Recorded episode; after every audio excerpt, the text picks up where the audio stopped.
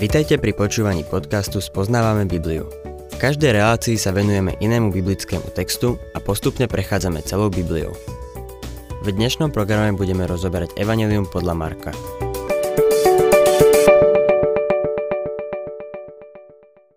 Milí poslucháči, 7. kapitola Markovho Evanielia sa nesie v duchu témy, ktorá zobrazuje pána Ježiša ako Božieho služobníka, ktorý koná Božiu vôľu.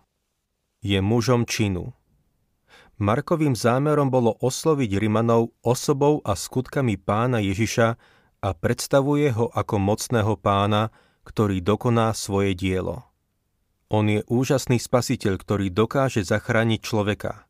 A len on to dokáže. V období medzi starou a novou zmluvou nastalo veľa zmien.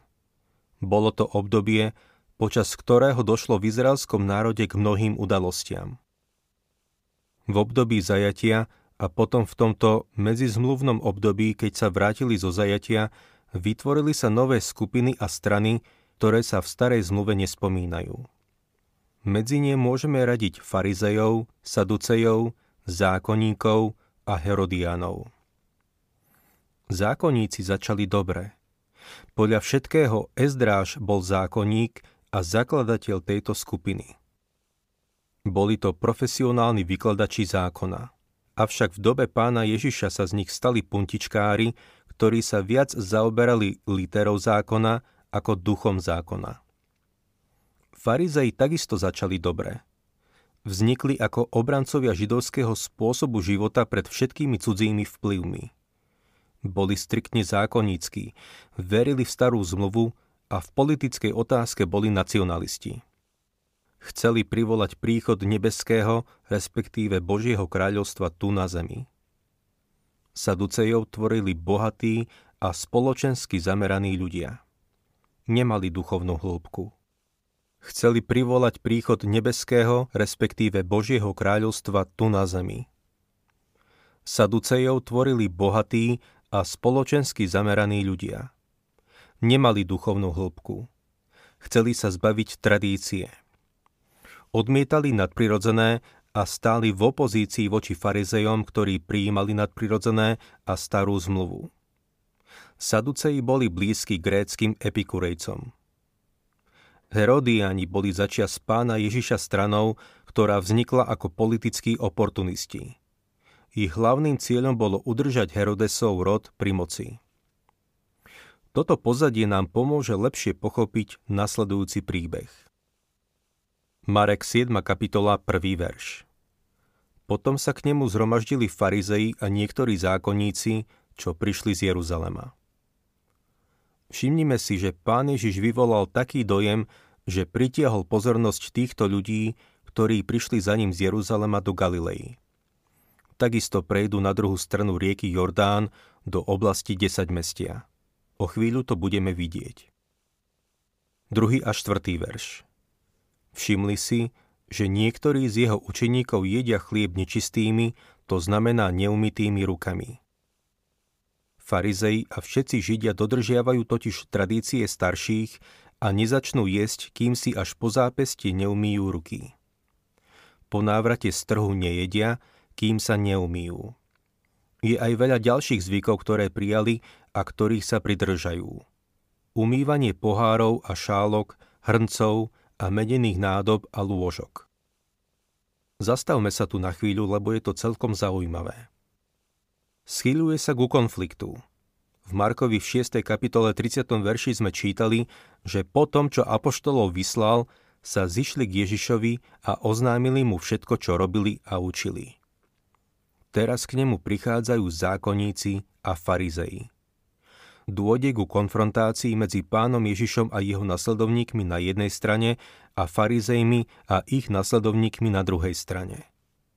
Jedna skupina pozostáva z jeho priateľov, jeho nasledovníkov, ktorí ho milujú. Druhú skupinu tvoria jeho protivníci, ktorí sa ho snažia zničiť. Vždy to tak bolo. Existujú dve skupiny, tí, ktorí v Neho veria a tí, ktorí ho odmietajú.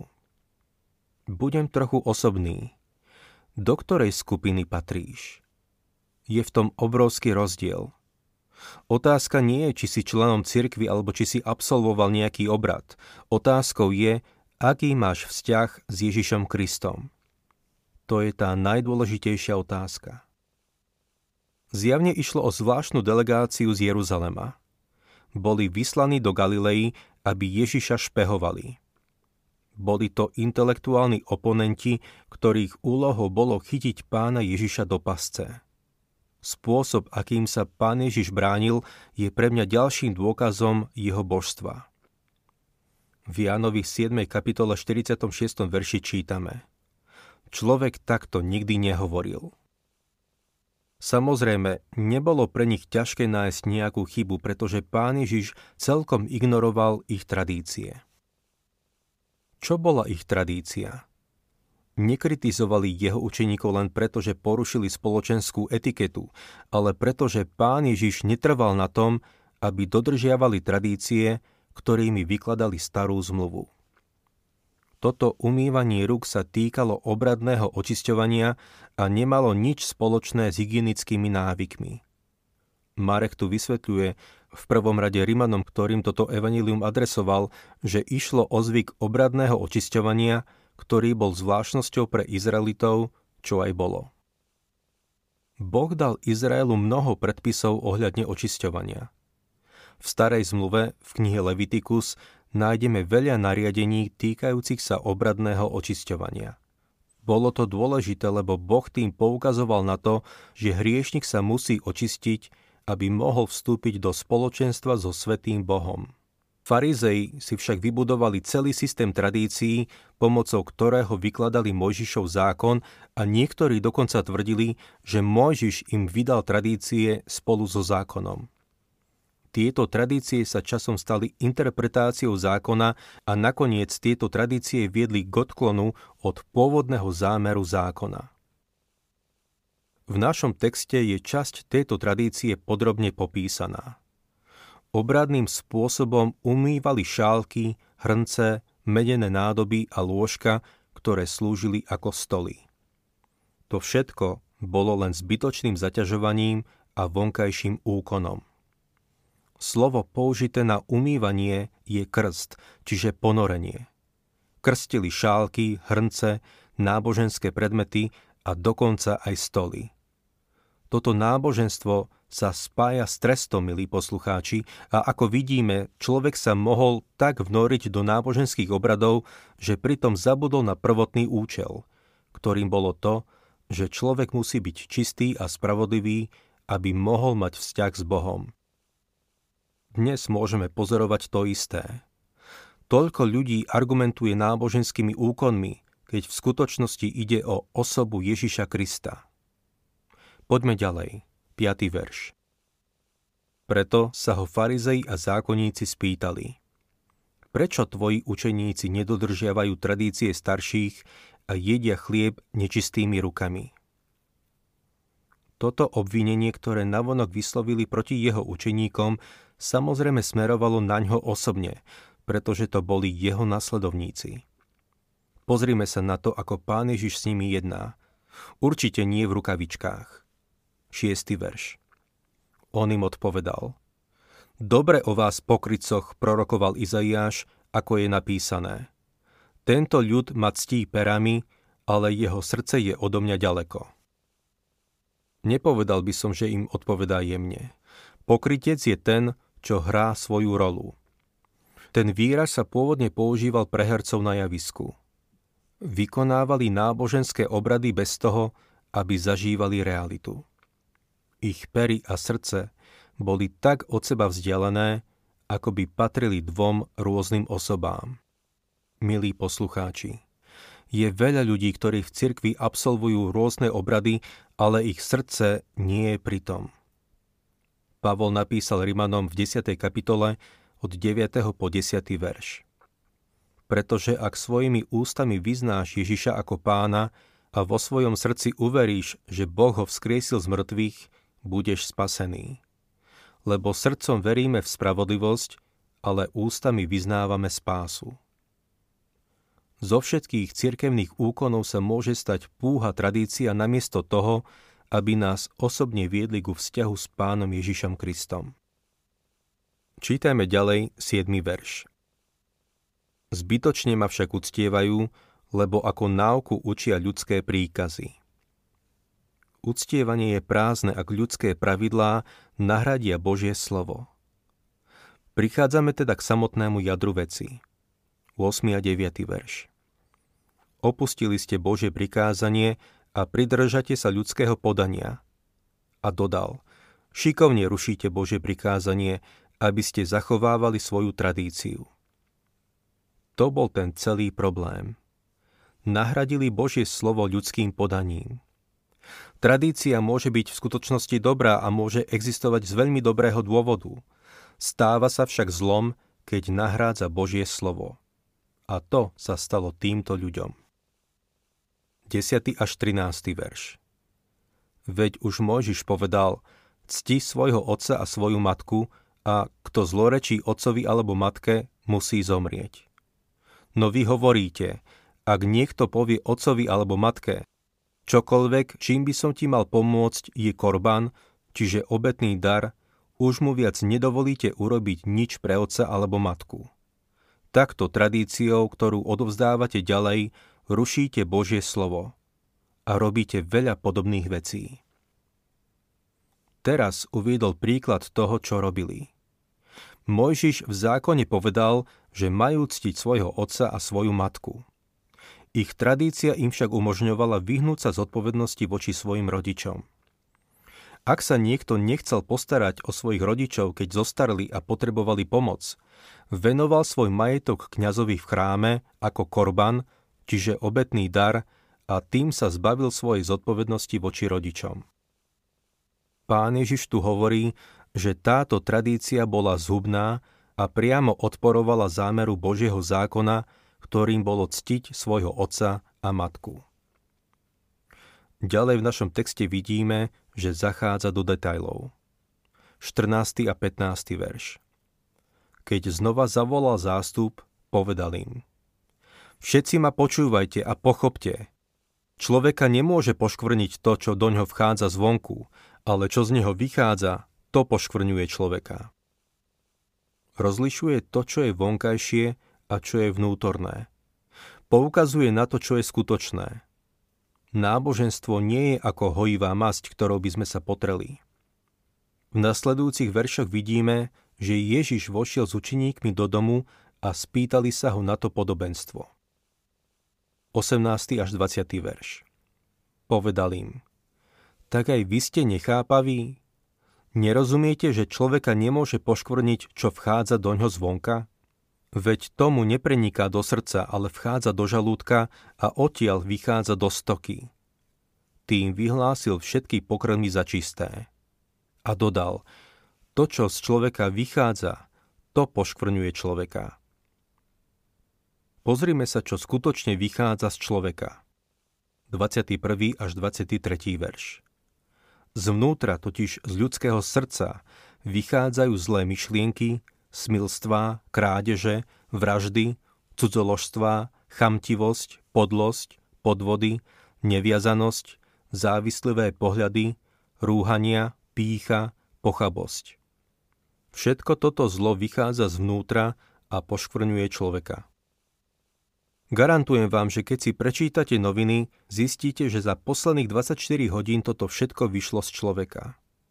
Zlé myšlienky, cudzoložstva a smilstva, nemanželské sexuálne vzťahy, vraždy, hnev je takisto vražda, krádeže, zaháľanie v práci je takisto krádež, chamtivosť, žiadostivosť po materiálnych veciach a pozíciách, podlosť, všetko konanie so zámerom ublížiť druhým ľuďom, podvody, všetko predstieranie, ktoré ľudia hrajú, neviazanosť, zmyselnosť, závislivé pohľady, neprajnosť, rúhania, obvíňovanie Boha a človeka, pícha, Boh ju nenávidí nadovšetko, pochabosť, všetko konanie bez akéhokoľvek rešpektovania Boha alebo človeka. Toto všetko vychádza z ľudského srdca a preto pán Ježiš hovorí, musíte sa znova narodiť. Čítajme ďalej od 24. po 30. verš. Ježiš vstal a odišiel odtiaľ do končín Týru. Vošiel do domu, no nechcel, aby sa to niekto dozvedel, ale nedalo sa to utajiť. Hneď sa o ňom dopočula žena, ktorej cerka bola posadnutá nečistým duchom. Prišla a padla mu k nohám. No tá žena bola pohanka, rodom sírofeničanka a prosila ho, aby vyhnal z jej céry démona. On jej však povedal, dovoľ, aby sa najskôr nasítili deti. Nie je dobré vziať chlieb deťom a hodiť šteniatám. Žena mu odpovedala, iste pane, lenže aj šteniatá sa živia pod stolom omrvinkami po deťoch. Povedal jej, preto to slovo choď démon tvoju dceru opustil. Keď sa vrátila domov, našla ležať dieťa v posteli a démon bol preč. S týmto príbehom sme sa už stretli u Matúša. Pán Ježiš vyšiel zo svojej vlastnej krajiny a stretol sa s touto ženou, grékyňou a obyvateľkou Týru. Prišla k Ježišovi vo viere. Spočiatku sa nám môže zdať pánovo jednanie s ňou surové, ale pamätajme na to, že jeho poslaním bolo ísť k strateným ovciam domu Izraela. Táto žena predstavuje výnimočný príklad viery toho, kto žil mimo jeho krajiny. Pán Ježiš splnil jej prozbu. Môžeme si klásť otázku, či prišiel do tejto oblasti len preto, aby splnil prozbu tejto ženy podľa jej viery. Pokračujme 31. veršom. Potom odišiel z Týrskeho kraja a cez Sidon prišiel ku Galilejskému moru naprieč Dekapolským krajom. Ježiš opúšťa oblasť Týru a Sidona a na svojej ceste ku Galilejskému moru prechádza Dekapolisom. Dekapolis, čiže 10 mestie, bola oblasť desiatich miest zväčša na východnom pobreží rieky Jordán v blízkosti Galilejského mora. V tejto oblasti bolo týchto 10 miest – Skytopolis, Hippos, Pela, Damašek, Gerasa, Gadara, Rafana, Dion, Kanáta a Filadelfia. Bol som pri ruinách Gerasy či Jaras, ako sa to mesto dnes volá. Napadlo mi. Toto je jedno z tých miest, kde bol môj pán a učil. Vykonal v tejto oblasti obrovské dielo. Z týchto miest prichádzali k nemu davy ľudí. 32. až 37. verš Tu mu priviedli hluchého a takmer nemého človeka. Poprosili ho, aby naň položil ruku.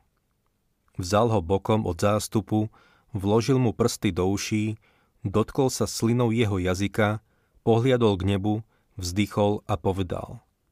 Efata, čo znamená otvor sa. Hneď sa mu otvorili uši a puto jazyka sa uvoľnilo, takže správne rozprával. Ježiš im prikázal, aby to nikomu nepovedali. Ale čím väčšmi im to prikazoval, tým viac to rozhlasovali a s nesmiernym úžasom hovorili. Všetko robí dobre. Aj hluchým dáva sluch a nemým reč. Všetko, čo robil, robil na podporu viery. Stav tohto človeka viedol pána Ježiša k tomu, aby ho uzdravil týmto spôsobom. Najprv mu otvoril uši, aby mohol počuť. Bolo evidentne zbytočné žiadať zástup, aby o tom mlčal. Bol to tento zázrak, ktorý priniesol veľký impuls pri rozširovaní Ježišovho pôsobenia, ktorým prelomil všetky hranice. V tomto čase bol tlak, ktorý ľudia na Ježiša vyvíjali, z ľudského hľadiska neúnosný napriek vyvíjanému tlaku, bremenu zo strany zástupov, napriek napätiam tejto doby, dlhým rušným dňom a napriek telesnej únave, ľudia s nesmiernym úžasom hovorili. Všetko robí dobre. A my k tomu môžeme len pridať súhlasné a srdečné amen. Milý poslucháč, aj dnes robí všetko dobré.